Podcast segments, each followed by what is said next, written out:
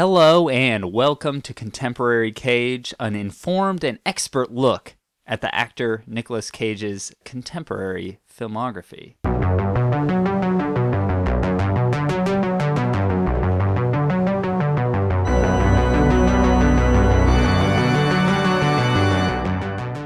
My name is David Tress, and I'm here, as I always will be, uh, with my co host, Derik Smith. Um, my name is Derik Smith. Did I throw you off with that little uh, introductory piece? I just keep forgetting that we're the experts. And Yeah. It just tr- Well, we're- throws me off every time. I mean, we've been trained Yeah.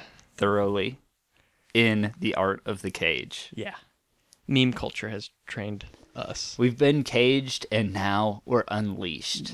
well, that's uncaged. Uncaged. Hey, we're out of the cage. Um, but yeah, I kind of wanted to do because uh, on our last episode, I had my like long spiel explaining, uh, just like quoting Roger Ebert and then it, talking a little bit about the concept of the podcast. Yeah, very cinematic and beautiful delivery. Yeah, and I wanted something like a little bit professional. I don't know if that'll be the uh, introductory bit that I stick with, but um, I don't know. It didn't feel great coming out.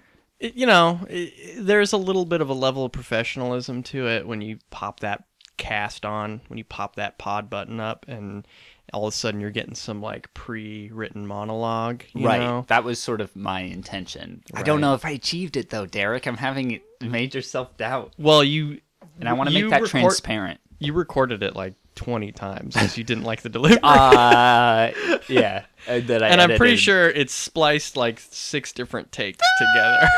Well, Because you're a little perfectionist, boy. Um, yeah, it, Such a that took while. Sagittarius. It made it gave me a lot of respect for uh, voice actors for people who read audiobooks. Cause man, that's that shit's hard to do. oh, yeah. I I was real uncomfortable, um, like reading uh, a like prepared material on mic. It's, By It's a different. Um, I did a little bit in film school, and I can do fun voices and I can project my voice. But when you're in like a booth and everything's quiet and everybody's waiting for you to say something and the red light goes on, Oh, yeah. you're so self-aware of what you sound like, and it's so hard to do anything that doesn't sound stupid as hell to you. It's a, a horribly artificial uh, experience, and I did not like it. But I'm trying to keep that uh, keep that trend going. We'll, we'll see if that uh, if that little tag sticks, or else if I uh, come up with something new. How you doing? Good. Well, I'm all right. I'm feeling good. Um, it's a little hot in here, but uh, Mm-hmm.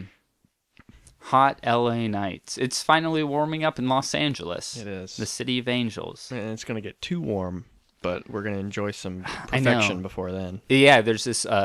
It stayed cold for a long time. I moved down here in the fall, and uh, I was like, "This this isn't LA weather. This is like really gloomy and cold all the time. Yeah. it's like uh, We got Uh, some record rain. record levels of rainfall um, Highland. Park was under the ocean for a second there. Yeah, it's in, it was insane to see because LA is a, a town that never floods, so there's no flood prevention. yeah. So like the highways were just rivers. It Pe- was like people oh, are like, oh, this is uh, uh, Waterworld with LA, Kevin Costner. LA of a sudden. can't handle a little bit of rain. They're so dumb there. Like they can't when it drizzles a little bit. The world and it's like it's not so much like like if we had the type of rain that other places in the country have, the city would be destroyed. Yeah, it's not so much a a poorly. civilian uh, inability to react to it. It's just the city infrastructure level So of being bad. able to interact with it. It's like the Las, uh, Las Vegas, you know, in the middle of the desert. It shouldn't be here, kind of thing. yeah. uh, no, it was it was it was a crazy. Um, Did you uh, see that sinkhole? The It- lady who, like, the car in the middle of the street went into the earth in this giant sinkhole. Derik, I told you not to. That was me in that car. Yeah, well, you're a lady. I was in the back seat. Um, yeah, that was a horrible uh, thing. That's uh, just what a nightmare concept that we have to live with, knowing that this is a thing that exists. that the fucking uh, road can just open up and swallow our car whole. Yeah, I mean, I try not to drive anyway, but when it's raining out there, it's when it rains, it pours. Uh, why don't we get into Yeah, we covered weather. covered weather? uh, this is actually good. Oh, one more thing. Um, we're recording this the day before this uh, comes out. Today is International Women's Day. That's right. and we just wanted to a, a thing that I actually uh, realized watching this last movie, which was a lot uh, had a lot to do with masculinity, um, toxic masculinity, is that we probably aren't going to get a lot of opportunities to talk about like strong female performances in In movies. like Nick Cage movies, the first two that we've gotten are incredibly male male dominated. I can't think of a single woman yeah, I don't think that there except was for one woman who was afraid that she was going to get raped by one of the main characters. Yeah, which isn't great. Yeah. Fuck, Nick, man, try to find some better projects so we could talk about uh, some interesting female characters. yeah. Um, but yeah, that's just I, I just wanted to acknowledge that at the top of the show. It's something that I didn't really realize while choosing a concept for a podcast based around a straight white male. I didn't think it would be like a, a thing that would be uh, like super exclusive to women. Um, yeah. but yeah, it kind of has turned out that way. Hopefully, you know, over the course we He's got a some- large body of work. He does have a large body of work. Um, but And, anyway, well, and sometimes the movies he's in are so bad that there is no interesting characters to be had, male or female. that's true. That's a good point. Uh, which is the the the worst type of equality because Yeah. it's boring for everyone. Yeah. Um, but yeah, shout out to the ladies Sure. on International Strong, Women's Day. inspiring women fighting for the good fight. I love it. And I watched Malala's uh, speech today. Mm-hmm. Out of Did she bring up Nicolas Cage? Then I don't want to hear about you're it. right. You know what? People don't need to hear about Malala. it's Cage. it's Oh, contemporary Cage. What a nightmare. Uh, let's go into Cage facts. Yeah. What are these fucking iguanas doing on my coffee table? There ain't no iguana. Yeah, there are. There ain't no iguana. What the fuck is that? Fucking iguana. Now, Derik, last time on Cage Facts, I failed. you failed miserably. I didn't know the cage. No, you did good. You actually, uh, I think you sort of uh, prefaced your answer by saying like, "Hey, I'm going to be happy if I'm right or wrong on Right. this because I get to learn something cool about the Cage Man." Win-win. Um, let's see how you fare this time. I'm feeling better now. I feel like I have a better read on the man. Uh, already. you, you'll only become more informed as the podcast. yeah, I think I'm gonna get to know him very well. Um, our first Cage fact for today. Wait, wait. Am I guessing which one's wrong? Yeah, yes, I'm going to give you. Yeah, for the people who don't know, unless, Right. if this is your first episode, every podcast could be somebody's first podcast. Um, this is a segment where I'm going to be playing ba- uh, a game, Two Truths and a Lie, modified for Nick Cage trivia. yeah, And I'm going to give Derik uh, three statements about the cage, the cage man, and then he is going to have to parse which of these it's not. It's not true. This isn't true to the cage man. two two truths and a lie. Two truths and a lie. Uh, the first statement Okay. is while taking time away from acting, he plays guitar in a blues band called Zandalee. Hmm. Cage Man. Number two, named his youngest son Kal El after Superman's Kryptonian name. No way. That's fucking bullshit.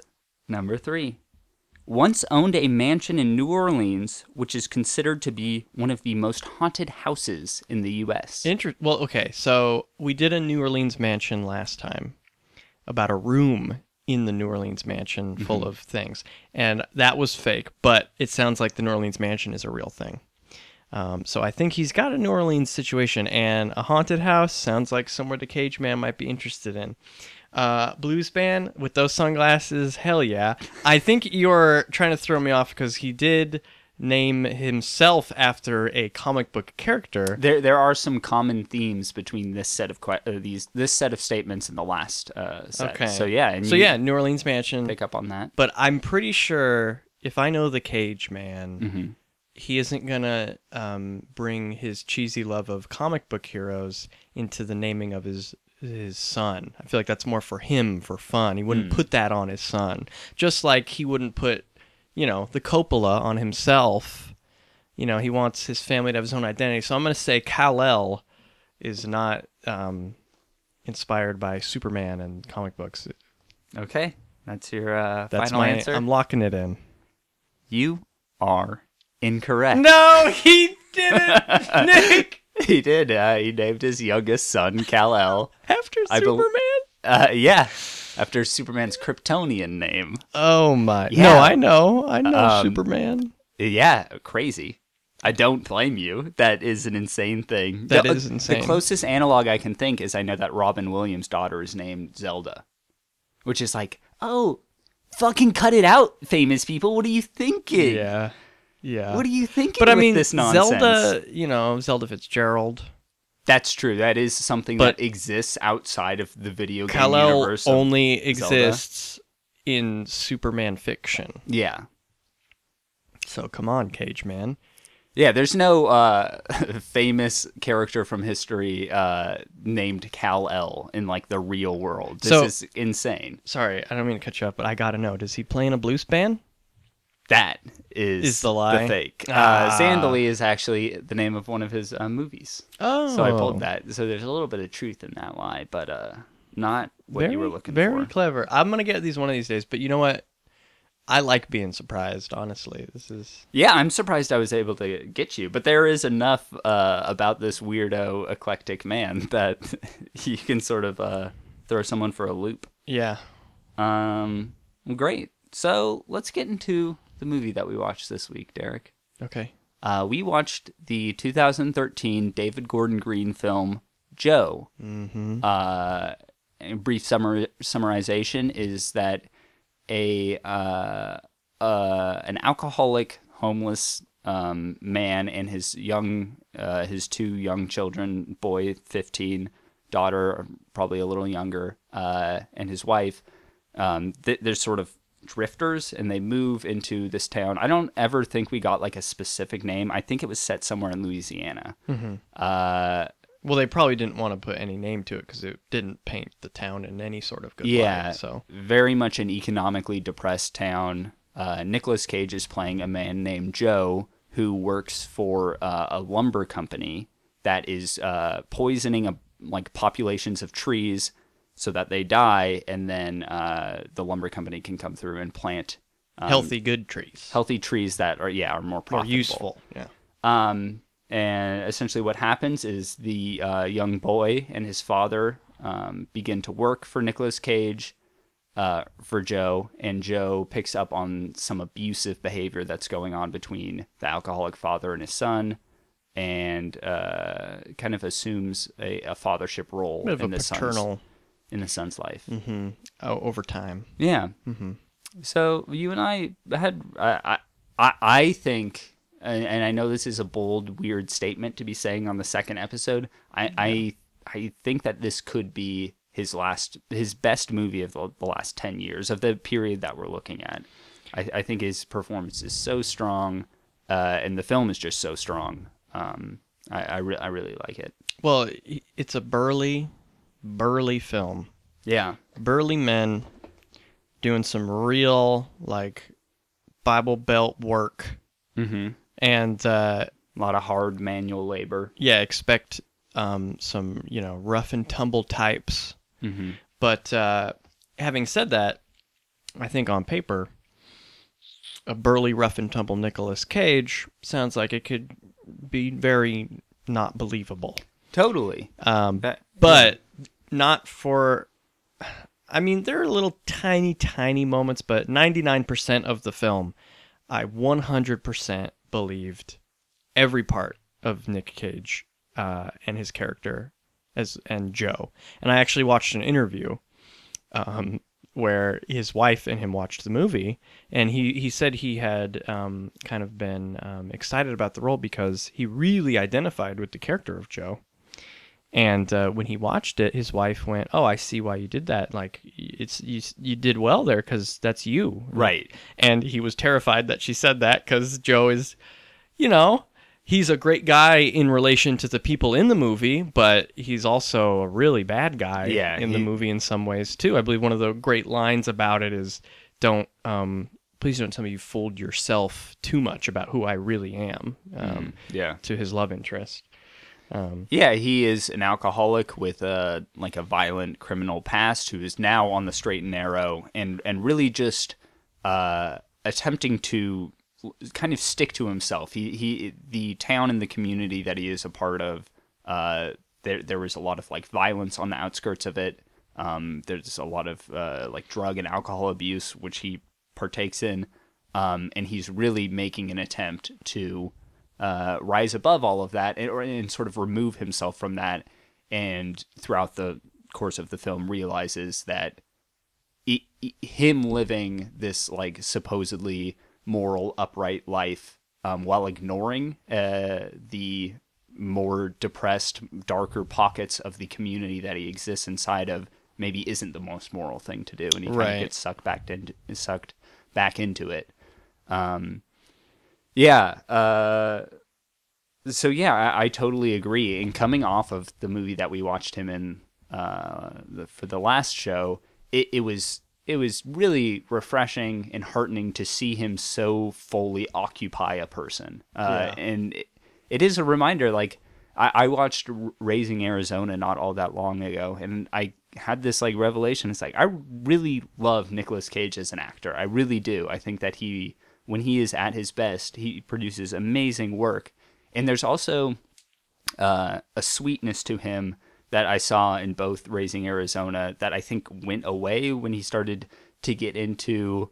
As much as I love movies like um, Con Air and The Rock, like those uh, big action movies, it, he he really got away from that side of him, uh, showing that like sweet, thoughtful uh, side of him. And I think Joe definitely, while he is like a rough guy, has like a, a degrees of sweetness to him. Yeah, and the like the director really tries to um, have you see that um, despite a lot of things that he does or says. Um, but it doesn't matter. You still you still see them. I I mean, this is kind of gonna sound like you're saying about seeing him fully occupy someone and refreshing as like an actor. This is not a slight on Nicolas Cage, but to me, especially after watching this movie, he really seems like um, an actor in the purest form, in that uh, he doesn't feel like he needs to control everything. Like um, he uh, he's like a beautiful tube of paint, like a beautiful color, an amazing color that if you add white to or if you you spread it in a certain way, it can create such a beautiful image. Um, but you have to have someone with a brush painting with the color, Right. And um, like uh, I've always kind of seen him like uh w- the the festival he was in um where he read a telltale heart at the austin film Yeah. festival or whatever um he i i listened to an interview about him talking about it and i always kind of saw him as maybe somewhat uh like feeble or defeated like the way he talks and presents himself sometimes and the way he talks about his manic performances and uh, like my stupid brain kind of attached the idea that this whole meme culture and him kind of being a laughing stock in some of the movies he's been in has like uh, deteriorated his own image of himself as an actor. But really, I think he's just a humble guy. Totally. Uh, and that he really is just willing to do everything he can to do his part.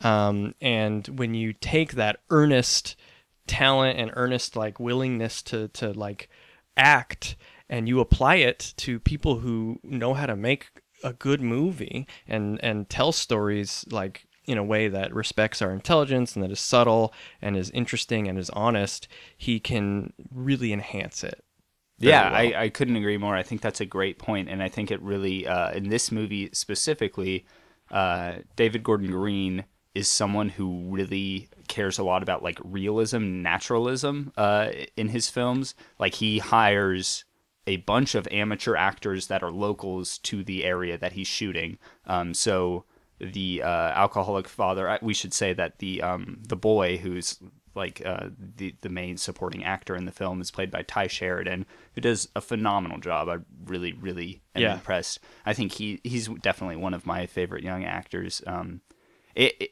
yeah. Um, but anyway, so uh, David Gordon Green, his father in the film, um, is an actual homeless man that they found that was like local to the area that they were shooting in. It was his first film role. He actually um, passed away in like an alcohol, I, I think um, from alcohol intoxication or alcohol poisoning, uh, a few months before the film was released. So Wow. it just like speaks to, and that it comes across in his yeah, performance. there's not much acting, I guess. No, uh, he and and there's moments, but he- there's a, a moment where um, he is arguing with uh, with his like work crew bo- boss uh, Yeah. after he comes on to work with Nicolas Cage's team, with Joe's team. Uh, he, he- and he sort of gets called out by this boss for not, you know, pulling his uh, weight uh, for the day.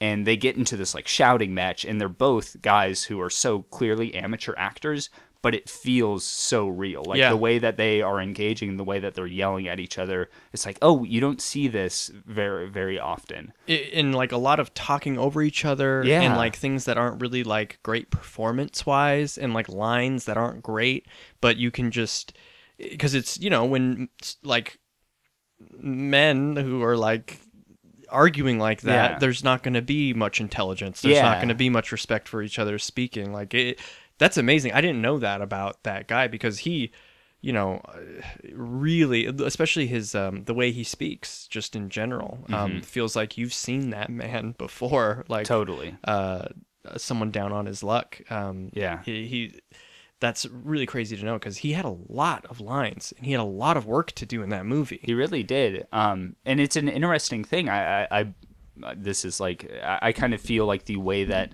David Gordon Green achieves realism is through his casting and not the performance ne- necessarily. But um, to get back to like my original point, um, building off what you were saying earlier, I think that Nicolas Cage, who usually does these more like baroque he, he's not super concerned with naturalism always. Uh, and this, Yeah. he, he really commits to that in, in a big way, in a way that you usually don't see in his performances. And I think that's because he's Yeah. just on board for what this director wanted to do, mm-hmm. uh, to the point where he kind of changed his acting philosophy as I've seen it in a lot of other films. seems that way and and I can imagine it have, have him ch- singing a different tune tune singing a different tune uh when like in the last few years leading up to that movie his movies have all kind of been universally accepted as not super great Yeah. by critics and fans alike um, Um, I, I have to say that this was one of the movies that kind of uh, sparked my obsession and fascination with this period of Nicolas Cage's career because it is such it's such a good movie and it's such a good example of like this guy is able to produce like great work, great performances.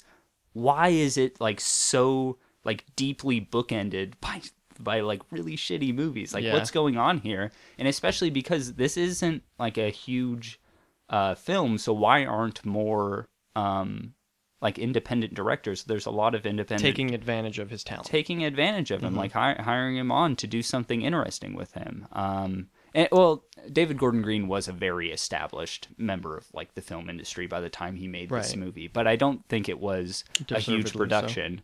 Um, yeah, it, it, it's it's it's like the it's the baffling thing. It's the inception of my confusion surrounding Well, this period. it's Nicolas Cage is a buzzword. Like, Yeah. it just is. Like when you hear a Nick Cage movie, there's so many connotations, and it's like even if he is talented, there's so many other talented people that we don't have to worry about those connotations if we cast them, Mhm.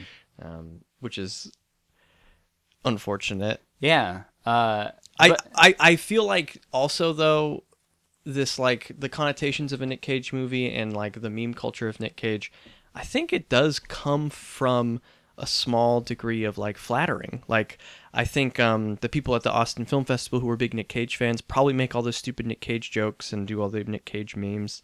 Um, but like I mean obviously we're examining a specific time in his career and he has had, you know, great movies that Yeah. are on the level of Joe that happened frequently for a while. yeah. Um, but yeah, I don't, I don't know, man. it's, I'd love to see him, and I really enjoyed him carrying the movie a lot. yeah he it, it's it's uh it was such an impressive performance um i want to talk a little bit about uh uh tye sheridan's performance too um he he plays someone who he it's like there's so much going on with his character he is all at once so he's uh, about 15 years old the the the movie opens with a scene of him talking to his dad and kind of uh, testing boundaries. Like uh, his dad had gotten it's before they moved towns, and they're just sitting on a railroad track. His dad had gotten in trouble with some locals, um, probably based around his drinking and drug abuse, and and Tye Sheridan's character is uh, is is kind of reprimanding him, but also it, it you can feel this trepidation and, and this like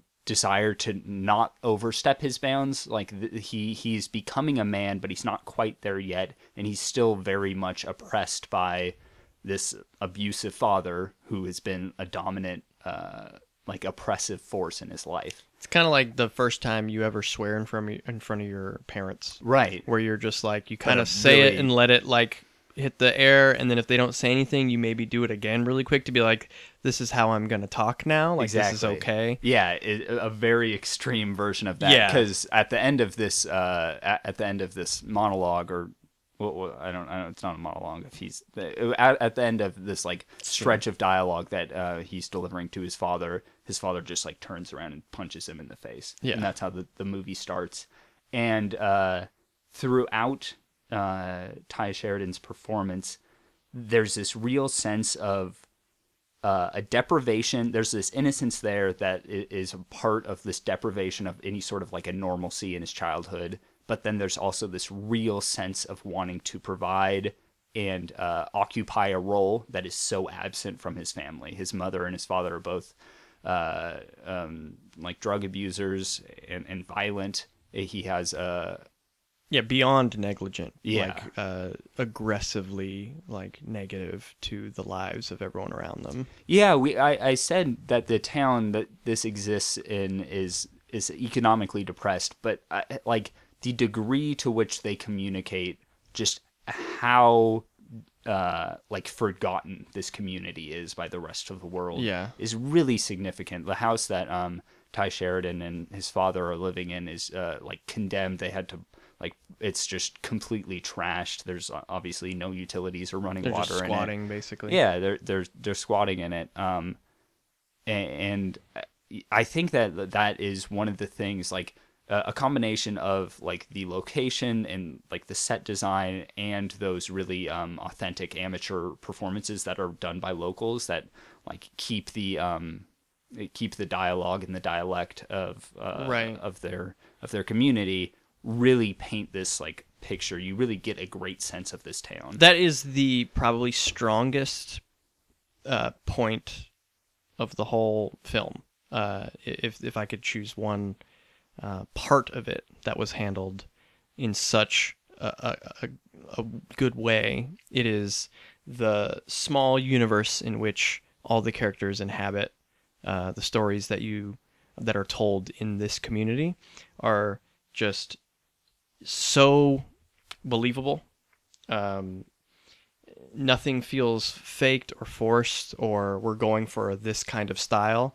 You really feel like the camera invisibly was plunked into um, different establishments and houses and people that exist Yeah. in a place that is uh, very outrageous in a lot of ways. Yeah, there, there's a, a a convenience store, or, I think it's just like the general store of the town, and it uh for people who are used to like what a 7-Eleven, like Yeah. the very very sterile, clean aisles and like and you you go to empty like space on the walls. you go to so many different ones. Yeah, and you, and ne- you always like- see different people working there. but it's like there's a consistency to this this general store in this movie every square inch is covered with like some sort of product whether it's like fishing line or uh, nails or screw it's just like the big the busiest like messiest but still there's some sort of like a logic to the way that stuff is displayed uh the, and and even that just like evokes such a strong sense of like what this place is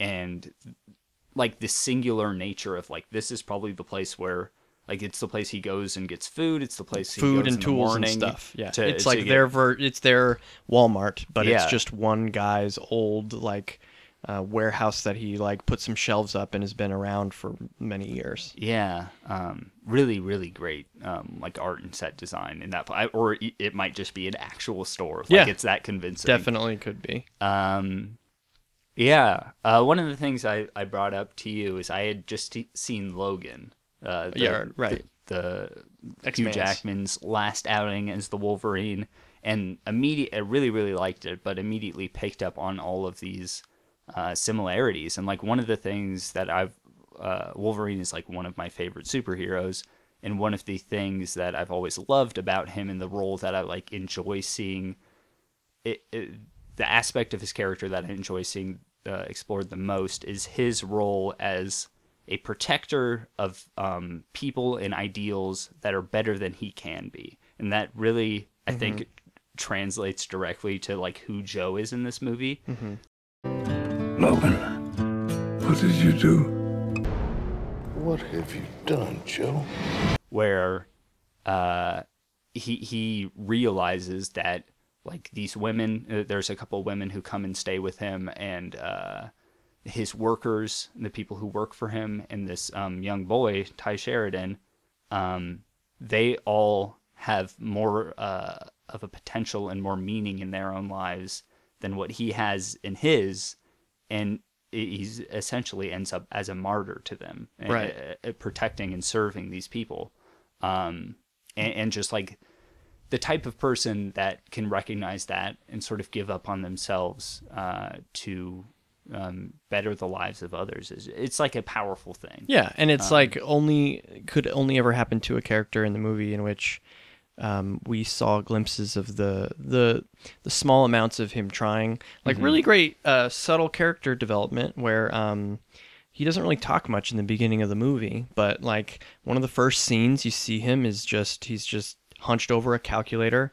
He's trying to figure out exactly how much he needs to pay his crew. Yeah. He's doing all the stuff nobody else wants to do um, because he cares about the men that he that he works with. Giving ca- them ride, buying them coffee in the morning. There's like really subtle stuff that's just like, oh, this guy cares. Yeah, and he doesn't have to say cheesy lines. Like he doesn't.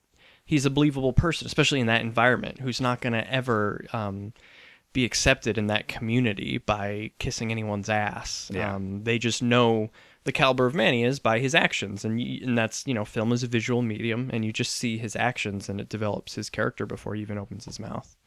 Yeah, uh, I couldn't. Uh, I couldn't agree more. Um, and uh, I, I think that like the big th- themes. I like. I also like this movie because it is it is really bleak and and kind of depressing. Um, yeah, Uh, but I, I think it is ultimately optimistic. very hopeful. Yeah. Yeah, I don't want to spoil the ending because I definitely uh, think that people should go watch that. This, if anything that we've said is interesting to you. Um, uh, but it- it it ends on a point where uh, the movie deals a lot with like the ideas of toxic masculinity and expectation of men and um, cycles of violence in, between generations and how that's passed on. Um, and I, I, I think that it also like speaks to um, the breaking of those like violent oppressive cycles in in really optimistic ways ultimately uh, yeah I, I I think it was I think it handled all of those themes really really well Yeah, like uh, I, I definitely agree, um, and uh, I I do. I, I there's a few scenes that come to mind though I would I would bring up I'm I'm thinking of our conversation about the um, gun effect from uh, Dog Eat Dog Yeah. that like weird janky thing we just had to like hammer on for about five minutes about how strange it and- was that bad of an idea Yeah. and an execution that we like devoted five so minutes of so like uh there is one moment that gets um a little away from me and the movie in general i feel like. Um and it's it's a scene um which um metaphorically makes sense about what's going on. Um uh, one big thing he says in the movie joe's character is that uh you know um control or uh what's the word uh restraint. restraint Yeah. is a, is a, is the reason why he basically doesn't continue the cycles of violence or ends up in jail or becomes poison like or involve himself in this kid like he, he early on sees Right. uh, the kid being abused by his father and doesn't involve himself. Right right. Um, because restraint. right. Uh, and there's a scene that's kind of uh, letting the audience know um, joe is kind of losing restraint. And it's before he gets more involved with the kid and loses his shit on the kid's dad. Um, and in that scene, um, Nick Cage looses a dog on another dog, and the dog kills the other dog because he just doesn't like the dog, and he just has uh, very, very fast, strange, anonymous sex with someone uh, before he kind of uh, loses. Yeah, he control. goes to a brothel, and there's there's a dog there that I think bit him once before, and uh, he hates this dog, so he goes, grabs his dog. Yeah, I, I totally agree. Um, Well, that- you your your comment was that it kind of breaks the the like the whole movie for the most part. The entire film has really been steeped in realism and real expectations of what um, people would react to in certain situations. But there's this weird disconnect where um, nobody cares that uh, Nick Cage's dog is literally like chewing their dog to death in the kitchen, and they're gonna have to deal with a dead dog carcass, and there's blood everywhere. Like, if I just feel like someone would be concerned at all, Yeah. but nobody cares. the the I, I definitely agree with you. If I was to play devil's advocate and defend that uh, choice to include that in the film, I think it also speaks to um, the community's uh, relationship with like dogs as commodities, dogs as um, security systems, essentially. Like he has his dog leashed up outside of his house, and it just barks relentlessly whenever anyone comes up to it. That's the same reason uh, that at this brothel um, they have their dog. Um, so I I- like still it doesn't make sense. And we do learn that it was reported to the police later on. There, a sheriff who's a buddy of Joe comes over and um, confronts him, and he says, "You're punching police officers. You're." I guess um, the the dog action the action of the dog attacking the other dog doesn't concern me as much as how strange the performances are. the atmosphere of that house doesn't change at all when this yeah. is going on. If anything, people like she gets like slightly more seductive. Yeah. like, which doesn't make sense because even if it was a security system, you're coming in, you're breaking shit in the brothel. Yeah, totally. It, is out of line. Um, yeah, I definitely agree with you. Um, that that is that is like the one glaring sort of break in realism. Um, but followed shortly by the one moment in the movie in which Nick Cage, a little bit of the real Cage man, sneaks out from the crevice. that's true. Yeah. where like Nick really comes into his manic strain, where his accent almost goes away for a second. yeah. Uh, where he starts threatening all these cops, and he just Yeah, really he starts losing it. and these two cops like uh, like guns drawn are demanding that he gets uh, out of his uh, truck. and he's just going he's just waving his arms around being very aggressive and Yeah. he hates cops and uh, i just feel like the director gave him uh like an inch of like okay uh, like he said the m word and like said maybe this is a manic scene like it's all breaking down. And nick's like oh i got this. Yeah, uh, that's something I can deliver on, yeah. my guy. and it's good. Like i believe it you know? It's good but like you know you can just there's a really subtle hint of the accent that goes away Yeah, it's just l- like, and I think that also speaks to how unfamiliar the rest of the character is. It's like, oh, this is like familiar as a Nicolas Cage performance Right. now, uh, whereas beyond that, like, uh, I this is really like physically, I think that he probably put on some weight. Definitely hit Oh, the yeah. gym for this movie. He looks like huge. He's like he doesn't look like he's not shredded or anything. no no he's not he looks- tone he's just big bulky Yeah, he's muscular big, like like he drinks a lot Totally. Uh, like he- yeah, he does manual like, labor. This is an alcoholic who who does hard labor all day. Yeah, yeah. Um, yeah. Are, you feeling good about that? Do you want to go into our final? Uh, yeah, I don't want to. I don't want to harp on the movie too much. You know. Yeah. Um. Okay. Do you want to start us off? and Give your final opinions and tell us your uh, On the scale. your rating. So, um, final opinion. Um, I would I would say, uh, no denying this is a well-made movie. People knew what they were doing. I feel respected as an audience member and appreciated my time in the way uh, the stories were told to me. Uh, I think there was a clear message. Um, I do think the end is good, but it's fine. Like I, I love the small vignette stinger at the end. That's more personable. But the end itself, in terms of the climax, like eh, the action doesn't really grab me at all in terms of what happened, and um, it's all kind of like, yeah, we know this is gonna happen, and it kind of gets drawn out, and I would say like.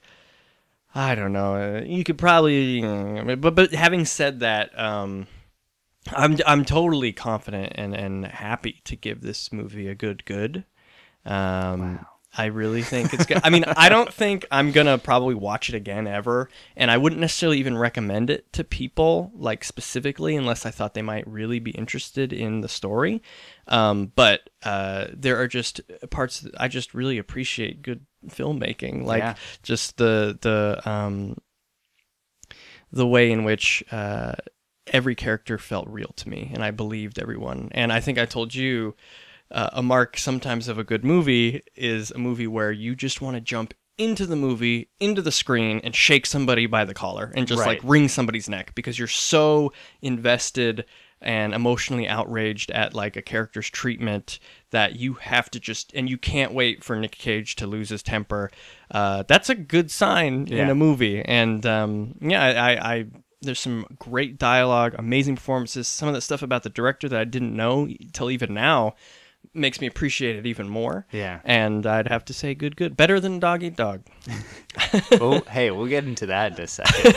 um, but yeah, I I I really agree with almost everything that you said. I, I think that there was like an astounding sense of place, really really smart, subtle characterization, a really like strong sense of humanity. Uh, I I will agree that like I totally think that the sort of climactic finish was a little perfunctory. It was just like, oh, this kind of needs to happen, and didn't Right. uh, I, I, and I also think that like that there are really like small quiet moments in this movie that are uh, there's a, a Yeah. scene where um, Joe and Tye Sheridan's character are driving around drinking Mm, man, looking a for- sequence more than a scene. yeah Yeah, yeah, great. is a sequence where they're driving around looking for uh, Joe's dog um, after it had run away It's almost like the one happy yeah like part of the movie, but it's steeped in some really irresponsible bad behavior on both their parts. Absolutely. and Tye Sheridan does such a good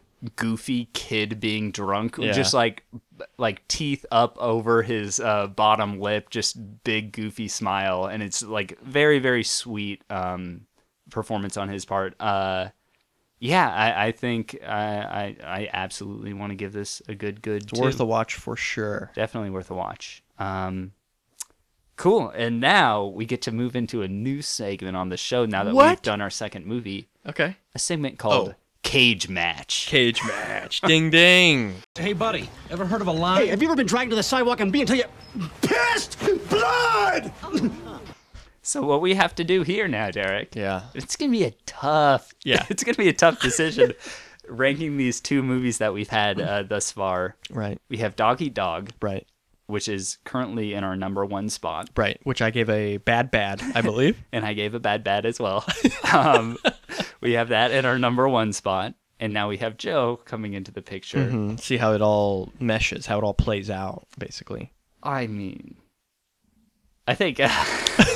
I I think this segment will it'll it'll get more interesting and have more of a conversation, especially if we start disagreeing down the road. But Yeah, I'm since sure it's very binary. This will yeah, this will become a, a long. This could potentially become the longest segment Yeah. on the show. We'll have to get through the movie quickly. movies that we've uh, accumulated. Yeah. Um, but right now, I mean, it's kind of a no-brainer. Joe's at the number one spot. Mm-hmm, Uh, and I, I think honestly, I think that's kind of a good thing that we have such a high standard to start off with. Yeah. Because that's probably just going to continue be continually pushed to the top for a while. Maybe it'll remain there. Um, Unless maybe one of these movies just really yeah, tickles me. kno- oh yeah, totally keeping an open mind. Um, but yeah, that that's my vote.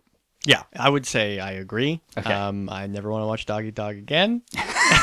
it was not fun I don't- Not I very also- subtle characterization there. Yeah, Didn't I- believe anybody ever the whole time. Um, but you know, Nick Cage did uh, rock my tits off for one second. He did least. one brief moment, uh, and that's all we can say about that. Um, but yeah, so currently our ranking is Joe in the number one spot and Dog Eat Dog in the number two. bringing up the deuce. Uh, so Doggy Dog is the worst Nicolas Cage movie, and Joe is the best, as as far as we know it. As far as the experts say. yeah, in, in our expert uh, exploration of these films. Um, all right, now it is time for a little segment that we call Cage News. I love this segment. Personally, is my favorite segment because you really dig up the good stuff.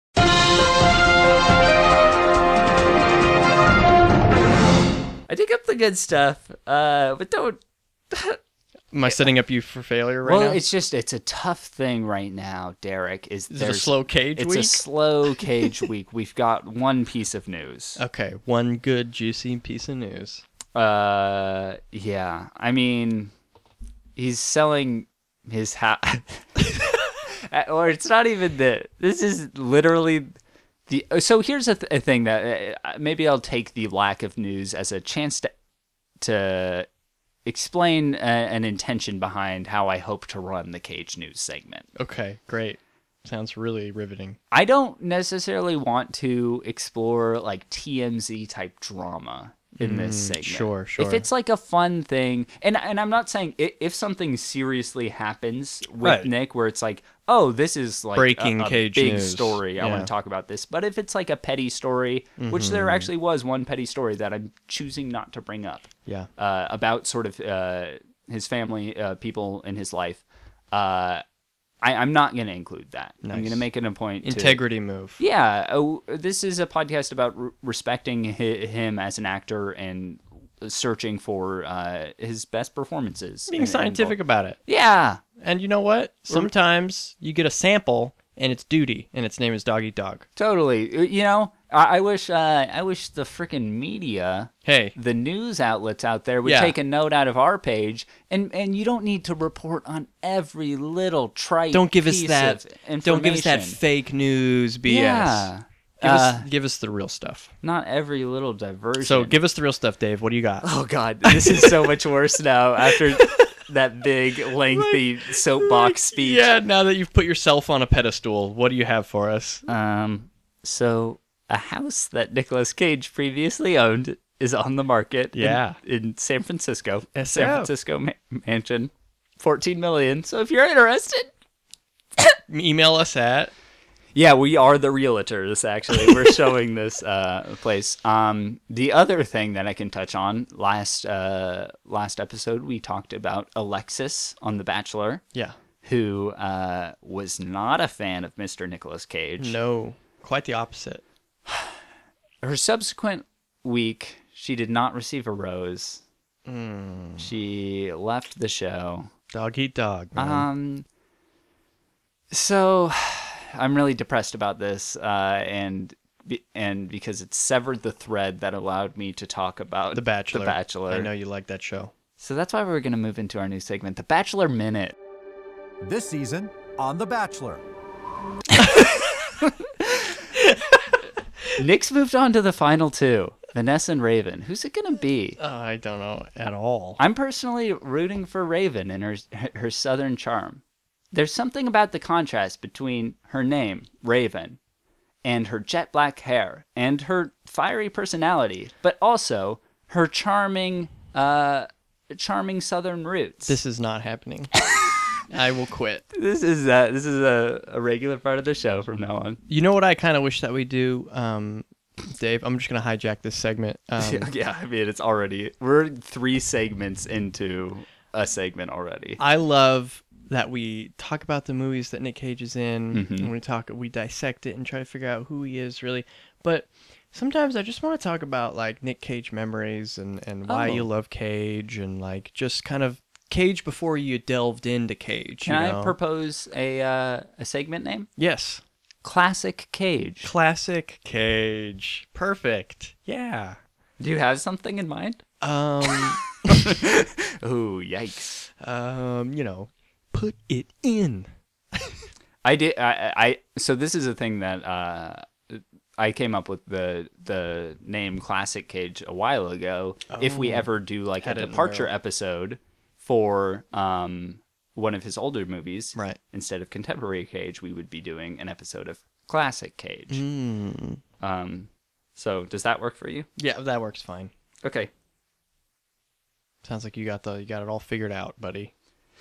Yeah, I mean, I think that's uh, I think that's everything. That's all I the mean, news. Dave's I mean, looking at the waveforms. Derik's He's not giving me the look like he wants to get well, out of here. Derik's not letting me talk about The Bachelor anymore, so that's very upsetting to me. Um, the Bachelor minute. yeah. You had a minute, and now it's over. Do you want to know uh, a fun detail about the woman who had the phobia of Nicolas Cage? Yeah, okay, that's somewhat cage related. This is a dumb joke. Anyone who's a part of Bachelor Nation already knows this, but this is going to be funny for Derik, so just cut me some slack. Who? What's the Bachelor Nation called? The Bachelor Nation. Oh, okay, That's what Chris Harrison refers to them as, the host of Bachelor. gotcha. The herald Uh, of the Batch Nation. Alexis, Uh huh. who had the phobia of, of Nicolas Cage, Yeah. her job title, everyone has like, this is Brittany. Um, she's a wait.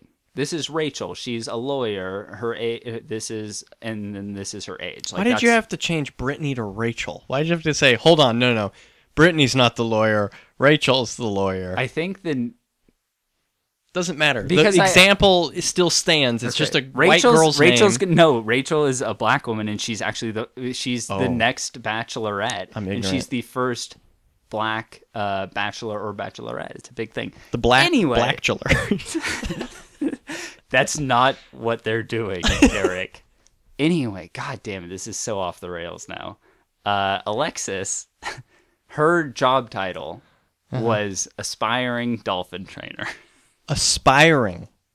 yeah. Okay. And she, uh, so everyone gets dropped off in a limo and Mm-hmm. then goes out and meets Nick one by one. The bachelor or bachelorette, uh, they go and meet them. And uh, Alexis emerged from the limo wearing a shark costume, which she. Are you uh, kidding? She's amazing. She's very funny. She was like legit one of the most entertaining parts of this season. Um, but yeah, and then she like was very adamant that it was a dolphin costume because it fit with her What did she have too much personality to be loved by a bachelor? They just uh they were uh, friends on the last episode, which was Hmm. the women tell all. They always do like a women Okay. tell all uh type situation where it's like all of the contestants All the juicy deets. are sitting there and then they get interviewed by Chris Harrison. Nick comes out. This is just a bachelor. This Well, is the batch minute. Which also it's kind of confusing because the bachelor's name is Nick. It and is this is a podcast about Nicolas Cage. Listener, if you will, imagine Nicolas Cage in the role of ABC's The Bachelor. I'm gonna end the show right now. I'm gonna say it's over. Okay. Um, That's fair. That's probably for the best. yes. And But I- before we do that, we Uh-huh. need to make one more announcement. yep. Please hit it. The next film that we're going to be watching in Cage Nation, not The Bachelor Nation, I hope there's some intersection. Otherwise, the last few, five minutes are going to be very boring for. I have a feeling that the Bachelor is gonna get brought up again. Don't worry. It's a reoccurring segment now, and there's nothing you could do about that. the next film that we're going to be watching is uh, a film called Pay the Ghost. Hmm. And the uh, the title or the description of the movie alone kind of like grabbed my attention. It's uh, Nicolas Cage's son disappears on Halloween, and he goes and looks for his son. Oh, which is like, great. oh yes, this is what I'm. This Trick is or treat. want. It's the cage. Do you think he I wears a costume? Oh, um, this I- is great. Yeah, Uh, immediately I'm into it. Yeah. Uh, That sounds Um, great. I'm excited for that. If you would like to, listeners, um, feel free to email in your thoughts about uh, the Cage Man or the show in general. Mm-hmm. Maybe some uh, movie recommendations, possibly. We might yeah, indulge totally. you. Uh, Cage news or Cage stories, if you ever met yeah, the if Cage you've got a hot connected. Mm-hmm. a Cage News tip, um, let us know because we are the premier source of Nicolas Cage news. Yeah, yeah. And uh, the email address is, of course, contemporarycage at gmail.com. You can also get in touch with me at uh, at datress on Twitter. Um, Derik, what, what's your Twitter handle? Derik M. Smith. You can also follow the show on Twitter at uh, CagePod. There you go. Which That's I was like, relevant. I was like, that's a great get, CagePod. Cage Pod. I, I I wonder if I don't I haven't explored this at all, but I wonder if there are other Nicolas Cage pods out there on the iTunes marketplace. Who knows? But we're the fucking best. hope so, not, man. Yeah, it doesn't matter if there is. I will. I will. I do. I do want to say. Um, I feel like I got a little tongue tied in this ep just because Joe is actually a good movie, and so I felt a little more pressure to um, be a real critic and and and dive into it. And so uh, I would just say, seriously, watch it um, Yeah, and form your own Joe. opinions about it because it, it really is to me. If you like movies at all, or you're interested in, in like, I don't know, you obviously there's a lot of bad Nick Cage movies to sift through, and if you like the Cage enough to listen to a Cage podcast and you actually want to watch something worth watching with him, it, it's a good it's a good movie. It's a it's a good film. It made me um made me excited to talk about it on this episode. Yeah. and and and it felt like I put too much pressure on myself even just because Jeez, I Derik, respected the movie. Really fucking hard on yourself. I just you- I'm not good enough. no to talk thought- about Joe. you did great. Um, but I, I couldn't agree more. Uh, yeah, and that is like a thing that I hope doesn't get lost in the uh, sort of pool of lower quality movies that we are about to wade into. That this was, regardless of your feelings about Nicolas Cage, a really great film, uh, and definitely Yeah. check it out. Yeah, and I like the kind of wave that we're doing of bad good because now that I watched a good one, I'm ready for a fun, silly Nick Cage movie. Yeah, and totally. after Doggy Dog, I was gonna quit the, podcast. yeah, you you stormed out of the studio angrily uh, after we recorded that. Yeah. Um, all right. Well, thank you all for listening, and we will see you next week. See you next time, Cage Nation.